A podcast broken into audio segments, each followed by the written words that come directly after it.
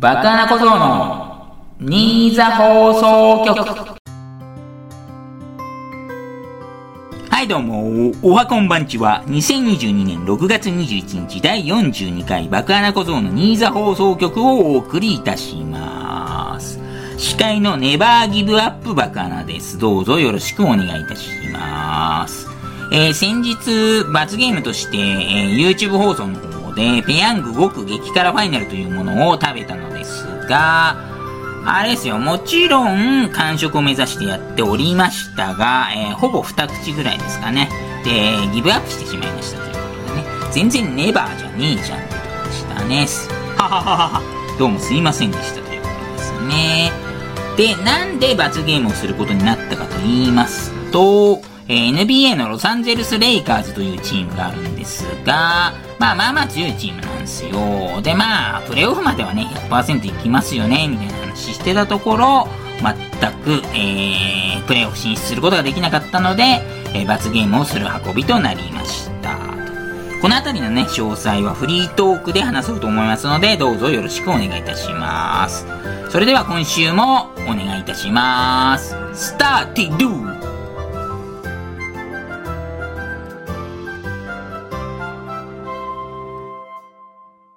はい、フリートークのコーナーです。えー、先ほど予告しました通り、NBA の話をさせていただきます。まあ、もともとは、あの、スポーツやっちゃうぞポッドキャストみたいな感じでね、始めたところもありますので、まあ、スポーツマンのね、バカな小僧おじさんが、まあ、スポーツのことを語っていくっていうようなね、感じでやっていければいいと思いますよ。ははははは、みたいな感じですけどね。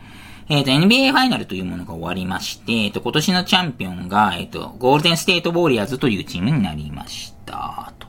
そんなところで、えっ、と、こんなお便りいただいてますね。えー、ポッドキャストネーム、過去過去は不愉快さんですね。メールありがとうございます。バクさんこんにちは。NBA21-22 シーズンが、えー、ゴールデンステートウォリアーズの優勝で幕を閉じましたが、バカな小僧的シーズン総括をお願いしますということですね。どうもありがとうございます。えーこの話をする前に、えっ、と、ちょっとね、予告じゃないんですが、えっ、と、次回のね、シャープ43に、えっ、と、バスケ生主でおなじみのメッタさんという方がね、ゲストで来てくださいまして、えーと自分もね、メッタさんの方のポッドキャストに出演させていただくことになってますね。ということでね、コラボするんですよ、コラボさせていただくんですが、その際にね、自分の方では、えっ、と、NBA 全体の話と、まあ、ドラフトも含め、あとはね、スラムダンクっていうバスケ漫画の話をね、していただけるような感じにしていこうと思ってますね。で、自分はメッタさんの方では、えっ、と、レイカーズ反省会という題しましてね、レイカーズの話をしようとしてますので、まあそこも込みでちょっと触り程度でね、今日はしたいところなんですが、まあそうですね、シーズン総括的には、まあ毎年そのカンファレンスのレギュラーシーズン1位のチームが別に優勝しなくてもいいとは思うんですが、まあそれにしても、えっ、と、ウエスタンカンファレンスで1位だったサンズがちょっとプレイオフでは情けなかったのかなと思いますね。えー東の方は大混戦で、まあ、その前半ちゅすごい調子悪くて多分借金15ぐらいまでいったようなチームだったボストンセルティックスが年明けからぐんぐんぐんぐん上がっていって、まあ、レギュラーシーズンは3位だったんですけど、プレイオフでも力を見せてというところだったんですが、まあ、上昇力を最後使い切れずっていうわけじゃないですけど、ファイナルでは、やはり若さが出たというわけじゃないですけど、もうベテランって呼んでもいいですよね。ウォリアーズのカリーとかトンプソン選手も、まあ、ドラえもんのグリーンはね、もうベテランだと思いますけど、うんあの、熟練のチームに負けてしまったという感じの総括ですかね。で、やはり、なんていうんですかね、その、勝ち方を知っていることとか、その、ヘッドコーチも含めて、まあ、スタッフも含めてですかね、そういう、シーズン通しての力の使い方を知っているところが勝ったのかなと思いますね。えっ、と、サンズはこれで、あれですよね、その、2シーズン、まあ、プレイオフ経験できたんで、しかも、プレイオフの上の方まで行きましたので、このね、ノウハウを活かして来年あたりはね、ほんと頑張ってほしいところですが、で、クリス・ポール選手というね、えっ、と、名選手がいるんですけど、ポイントガードのサンズの。まあ、チャンピオンリングって言われている、その、まあ、優勝するとチャンピオンリングっていうものがもらえて、まあ、リング何個持ってるっていうのがね、よくえー、スポーツ選手の指標で表されるんですが、まあ、リング持ってないんで、クリス・ポール選手もう38だと思うんですけど、来年は。ちょっと頑張ってほしいなと思いますけど、どうなりますかねというところですかね。先に予告しちゃったね。先に予告しちゃったんですが、そしてまあ私が応援していたレイカーズですが、まあレブロン・ジェームスも、えっ、ー、と、クリス・ポールと同い年なんでしたっか同い年か1個上かわかんないんですけど、それぐらいなんですが、まあ、一応レジェンドって言えばレジェンドなんですけど、やっぱりちょっとね、力が落ちてきていて、影響力がないんだけど、なんか自分が影響力あるように振る舞っちゃうっていう、まあ、老害とまではいかないんですが、そんな感じになってしまって、本当にうまくいかなかったなっていうのが、一言で表すとそういうところだと思いますと。まあ、この辺はね、反省会の方でもっとね、膨らましたいと思うので、えっ、ー、と、今日はここ、このぐらいで、とどめさせていただきたいと思います。それでは、フリートークを終了させていただきます。まず、ペヤングのパッケージを開けて、お湯を用意して、飲め干します。飲むんですか？続きまして、湯切りをしたらソースの袋を開けて、飲め干します。飲むんですか？最後に、ペヤング極激辛ファイナルを一口で飲め干します。飲むんですか？ごめんなさい、ギブアップでーす。バカな小僧の新座放送局。新座市の秘密。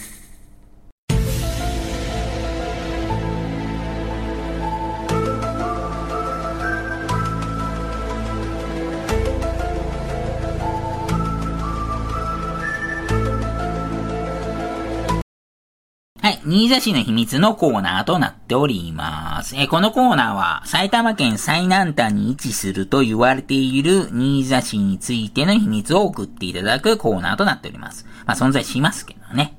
ということで、行きましょう。えポッドキャストネーム543ですね。メールありがとうございます。新座市の秘密。新座市の人々はすべての数字を無理やりにでも語呂合わせで覚えるので、死に滅裂な語呂合わせが新座市にだけ溢れている。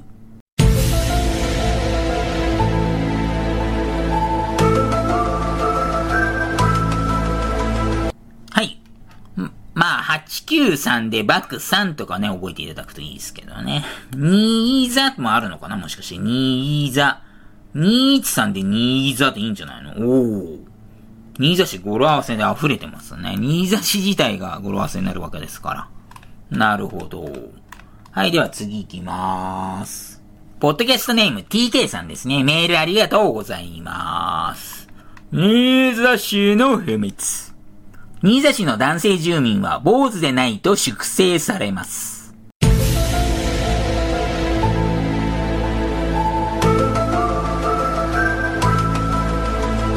似たようなコメントありますね。新座市って怖ということですね。これは坊主かぶりというよりは坊主かぶせですかね。多分前回 TK さん坊主ネタを送ってきたんで、さらにかぶせてきましたね。まあ、粛清というところがね、ちょっとロシアというか、旧ソビエトを思い起こさせますが、ということで、時事ネタも入ってるってとこですかね。はい、最後ですかね。えー、ポッドキャストネームアコワンさんですね。メールありがとうございます。ニーザシーの秘密。新座市には、キテレツ大百科、コロスケの試作機が存在する。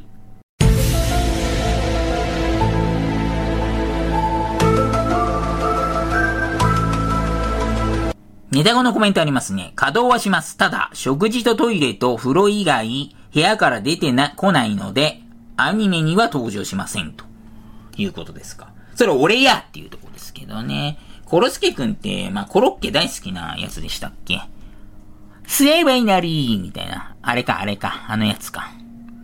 東武東上線の和光市の隣の駅はなりますなり。なんてね、ということで。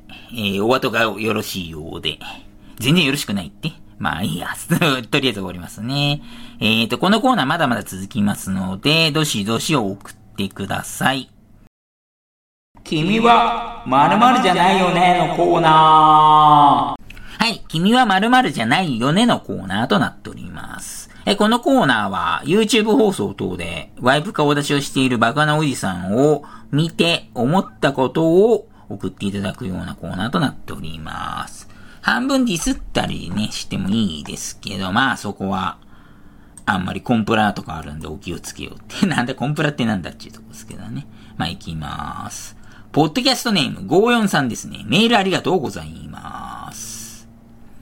君は〇〇じゃないよねのコーナー。君は、ホラー映画で良い武器を拾ったからって、主人公を含めそこら辺の人々にひけらかして、あげてその武器が全く通用しなくて死んじゃう、序盤で登場シーン終了しちゃう役の人じゃない。ということですね。まあよくね、このコーナー的な、コーナー風な、えー、っと、ネタで、ありますよね。戦争映画です。最初に死んじゃう人じゃないよね、みたいなのありますよね。そのまあ応用編という感じですからね。はい。続きまして、ポッドキャストネーム、アコワンさんですね。メールありがとうございます。ネタ前の挨拶文ありますね。絵描き歌で誰かを思い出しましたということですね。どんな感じになるんですかね。君は〇〇じゃないよねのコーナー。君は可愛いコックさんじゃない。ということで、えー、ネタ後のコメントありますね。おう。歌かなこれは。棒が一本あったとさ、葉っぱかな葉っぱじゃないよ、カエルだよ。カエルじゃないよ、アヒルだよ。あっという間に中年坊主さん。どうやっても可愛く描けませんって。やがましいわ。ということで、これあれですね、コック書くやつですよね、のか絵描き歌で、コックって言いつつもね、途中アヒルになるんでね、顔どう見てもアヒルなんですよね。あれちょっと無理ありますよね、結構。この後実はね、続きありますよね。結構私この絵描くの好きでしたけどね。6月6日に雨ザーザー降ってきて、みたいな、そんなやつですよね。まあそれより先はね、ちょっと各地調べていただければと思いますので、よろしくお願いいたします。えー、このコーナーもまだまだ続きますので、どしどし送ってください。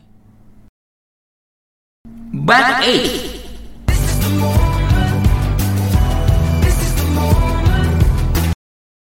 はい、バックイズのコーナーですね。バックイズのコーナーか。えっ、ー、と、このコーナーはバカなことにクイズを送っていただいて、えっ、ー、と、リスナーさんと私がね、勝負するような形になりますね。まあ、正解率はね、めちゃくちゃ低いんですけど、皆さん結構にいい問題送ってくださるので、私はしゃあないかなとは思ってますね。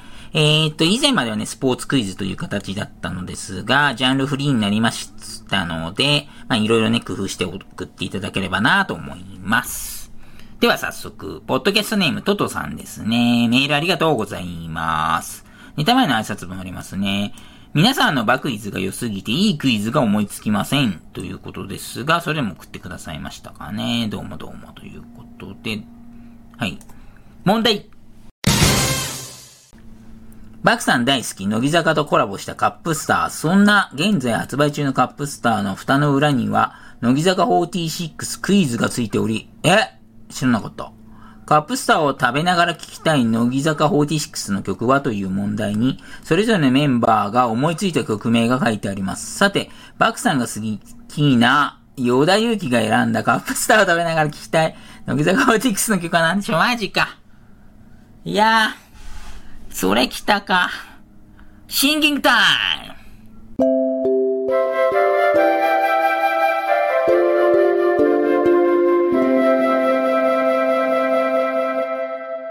なるほど。これはあれですね、トドさん私の放送結構見てくださっていて、ヨダユキ好きっていうことはね、えっ、と、知っていただいてたみたいなんですが、そうですね、私がカップスターとか特に買ったりとか、グッズとか買ったりしないっていうのはね、ご存知だったみたいで、これ知らないですね。私見たことないんで、もう勘で答えるしかないんですが、えっ、ー、と、ヨダさんの、だからセンター一番最初になっった時はダブルセンター大園さんとセンターなんですけど、逃げ水って曲があるんですが、先日の、えっ、ー、と、乃木坂、あれですよね、46、あ、46時間 TV のね、えっ、ー、と、個人でも、持てる枠があるんですけど、乃木坂電子台というところで、えっ、ー、と、逃げ水っていうところのね、弾き語りしたんですが、この曲はね、実はね、その、なんだろう、プレイリストみたいなの選ぶみたいなの時にはね、選んでないんですよ、ヨダさん。だから逃げ水ではないということで、あとはユニット曲、筒井さんとのユニット曲、ザブンザザブンっていうのがあるんですけど、それじゃないと思うんだよね、さすがに。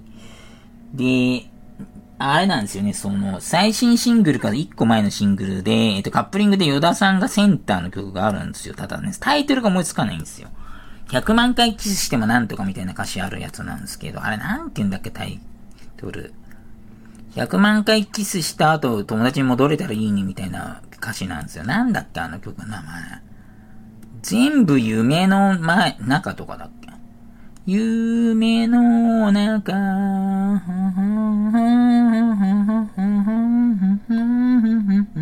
みたいな。全部夢の中かな？違うな。全部夢の前かないや、もうタイトルちょっとわかんない。でも、そのやつでいいっすかね。じゃあ、全部夢の中でお願いいたします。ファイナルアンサーです。では、見てみましょう。えっ、ー、と、正解、ザブンズザブン、そっちか。マジか。なんでそっちでよかったのか。いやー。マジか。不正解です。乃木坂全く詳しくありませんが、カップスター食べたらクイズがついてたので、ついバクイズしてみました。ヨダファンを公言するバックさんなら簡単でしたね。すみません。ということで。いや、簡単じゃなかったです。いい問題でした。いや、ザブンザザブンの方か。そっか、まあ、食ってる時だからっていうことか。恋愛の歌じゃないっていうことか。いや、でも、ザブンザザブンも多分、各紙よ、よく読み解くと多分恋愛の歌なんでしょ多分あれ。わかんないですけど。いや、次。やばい、乃木坂クイズ2連敗ですね、先週から合わせて。あんま好きじゃねえんじゃねえかってちょっとバレちゃいましたからね。いや、そんなことないですよ、そんなことないですよ。はい、次行きます。えー、ポッドキャストネーム、アコワンさんですね。メールありがとうございます。ネタ前の挨拶文。えー、今度の日曜日は宝塚記念ですね、と。あなたの私の夢が走ります。私の夢はメロディーレーンです。ということですね。おー、結構穴狙えますね。では、バクイズということで、問題。2000年以前以降で有馬記念も勝った宝塚記念馬をすべて答えなさい。ヒント2000年のテーマオペラを含め7頭と。含め7頭ですかなるほど。ヒントありがとうございます。シングルタイム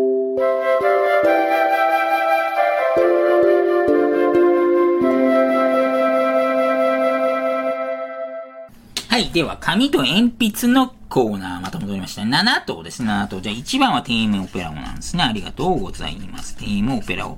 まあ、2000年最強の馬でしたね。2000年代最強の馬でした。2000年ギリギリだったんですよ。で、2001年からじゃないですか、21世紀で。で、だから21世紀最強ではなかったんですよね。テームオペラオはその1個前でしたが。で2000年最強とは、あ、20世紀最強とはさすがに言えないじゃないですか。まあ強かったですけどね、テームオペラオ。まあいいや。丸1ということで。え、7とあと6頭もいます？え、テームオペラをグラスワンダーってその前じゃないですか。え？やばい。これはまあ完全にサボってますね。この後サボってたな。6頭います？あと。ダメだ。全然思いつかない。あー、でもなんとなく、うっすり、うっすら来た。この前の続きでもありますよね。えっ、ー、と、丸にリスグラッシュ。リスグラッシュと。で、丸3、えー、と、クロノジニス。クロノジニス。牝馬強い時代ですね。ジネシス。あと、ボバですが、ゴールドシップも多分買ってるはずですね。ゴールドシップ。シップディビルドなんちゃってね。ゴールドシップということで。ここまで来た。あと3頭ね。もうちょいちょっと考えましょう。あと、ボバ牝馬か。ボバ何頭、牝馬何頭ってヒント欲しかったですね。ヒントばっか。ヒントばっか欲しがるおじさん。えっ、ー、と、マリアライトは宝塚記念は勝ってるけど、アニマはさすがに勝ってないはずで、えっ、ー、と、北サンブラック1回、宝塚記念こけてますけど、1回は勝ってるかな？じゃあ、北サンブラック、5番北サンブラック。北サンブラック、まあ年代めちゃくちゃですけどね、もう年代が。めちゃくちゃということで。有馬記念はね、私ちゃんと見てるんで、宝塚はちょっと正直いい加減に見ちゃってますけど、有馬の勝ち馬でだから考えればいいんですよね、きっといや、でも結構、アーモンドアイは多分宝塚出たことないはずなんで、あ、まあ、有馬も勝ってなかったか。俺、あとだから有馬勝ちそうなキャラでですよね。大和スカーレットも宝塚出てないはずですし、チンティルドンナも宝塚負けてますから、あれ、ブエナビスタって勝ってるんでしたっけ？なんか2着多すぎてな、あの、まあ、2着多いってイメージしかないんですよ、ほんと、どうしても。あれ、テーマオペラオの後ですよね。あれ、じゃあ、あと3看板2頭でいいんじゃないの？なんだなんだ。あ、違う、有馬って勝ったんだっけ、ディープインパクトって。俺、あとじゃあ3看板2頭でいいんじゃないの？いや、待てよ、ディープ最初にハーツくらいに負けて、あれ、その後どうしたんでしたっけ？凱旋門から帰ってきて、で GC 有馬って勝ったんだっけ？天秋 GC って勝ったんだっけ？どっちだっけ？いや、た、凱旋門出て、天秋って出れないはずなんで、あ、出れるか。やばい、わかんなくなっちゃった。いやー、でも多分そうですよね。オッケーオッケー。最後に2頭いたディープインパクトと、あれだよ、じゃん。ディープインパクトと、オルフェーブルだよ、じゃん。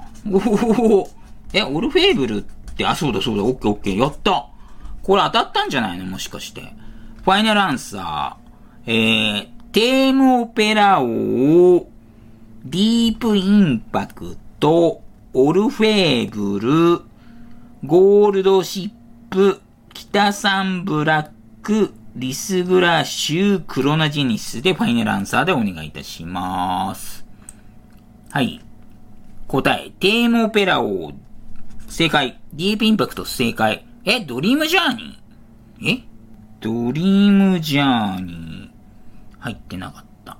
で、オルフェーブル、ゴールドシップ、リスグラッシュ、クロンジェニス。いや、北サンブラックってやっぱ宝塚一回負けただけだったか。あ、で、マリアライトと勝った時3着だっけやっちった。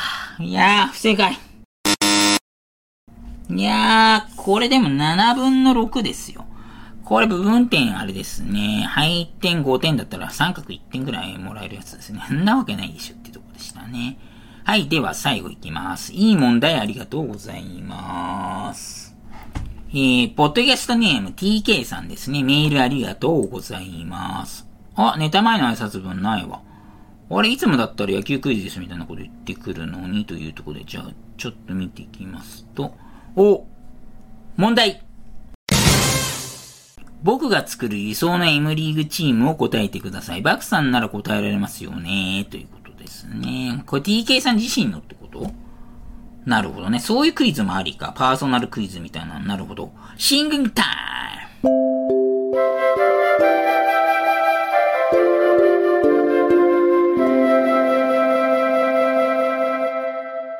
はい。なるほど。TK さんの、あれですね、まあ、クマーズさんっていう名前で多分、あの、YouTube 参加してくださってるんですけど、クマーズさんの、まあ、TK さんの M 作ってことですよね。うん。まあ多分ね、水原さん結構好きっておっしゃってたと思うんで、水原さん入るはずですよね。水原ということで。水原と。で、まあ女流で固めてもいいんですけど、そこまで固めるとは思えませんので、どうでしたっけ？ああ、だから山田ドッポさんじゃないですか？山田ドッポ。山田ドッポ選手。あれ？じゃあ、あとはあれですか？よくね、なんか YouTube の時に見かけるんですよ。私も、えっ、と、他の方の、あ、じゃあ、マージャンプロの YouTube 見てて、なんかあれなんですよ。あれ、コメントしてるわと思っ。見かけた人がと思って。朝倉選手じゃないですか。朝倉選手と、あとだから渋川南波じゃないですか。渋川。なんかほぼほぼ、パイレーツっぽくなっちゃいましたから。そうだよね。でも3-1だと思うんですけどね。2-2だとね、足木さんっていう人女流の足木プロっていう人がちょっと可愛らしいみたいなこと言ってたような気するんですけどな。いや、これどっちだろう？山田ドッポどうなんだろう？これ多分、ちタイムスタンプだけ見ていいですか？タイムスタンプ下に出てんのか？じゃあ答え見ることになっちゃうから無理か。でもこれ多分あれなんですよ。そのメールボックスに入ってる順番を見ると一番最後に来てるんで、これほんと直前なんですよ、私。えっ、と、昨日メールボックスも覗いた時これ入ってなかったんで、そう考えるとですね、これ読むよ、読む男爆破なということ。山田ドッポさんが日曜日だっけあれ。日曜日で負けてんですよ、最強戦。だそれでちょっと弱いなと思ったかもしれないですね。まあ、朝倉も負けてましたから、その時は。いや、これどっちかかな？朝倉と山田がなくて足切ってありそうっすよね。どっちかな？ドッポと、いや、多分朝倉ちょっと弱いとか言ってたよね。山田ドッポさんのでも YouTube 見てないはずなんですよ、確か。えっ、ー、と、ひなたとやってるやつあるんですけど、いや、どっちだろう？これどっちだろう？まあいいや、とりあえずね、水原と渋川確定ですね。水原と渋川、これは自信ありますわ。これは自信あります、私。うん。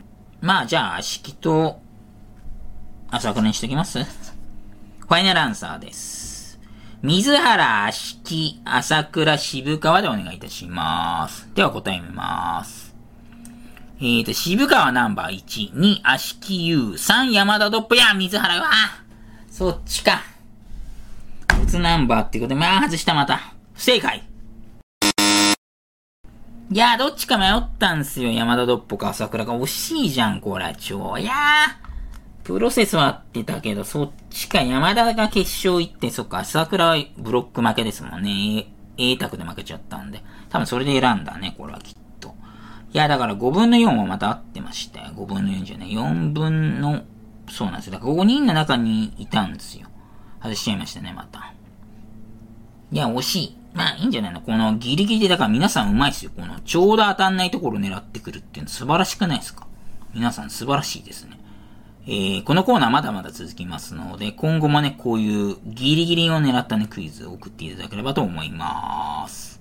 だよねー、だよねー、言っけないかもね、そんな時ならね、だよねー、だよねー、言っけないかもね、だよねー。バカな放送における乃木坂の割合増えてきてるよね。だよねバカな小僧のニーザ放送局。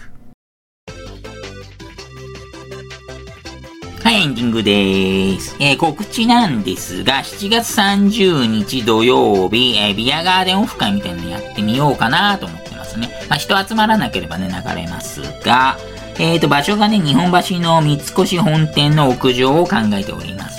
で、まあどうしてもね、関東の方しかちょっと来づらいかもしれないですけどね、そこはしょうがないですよね。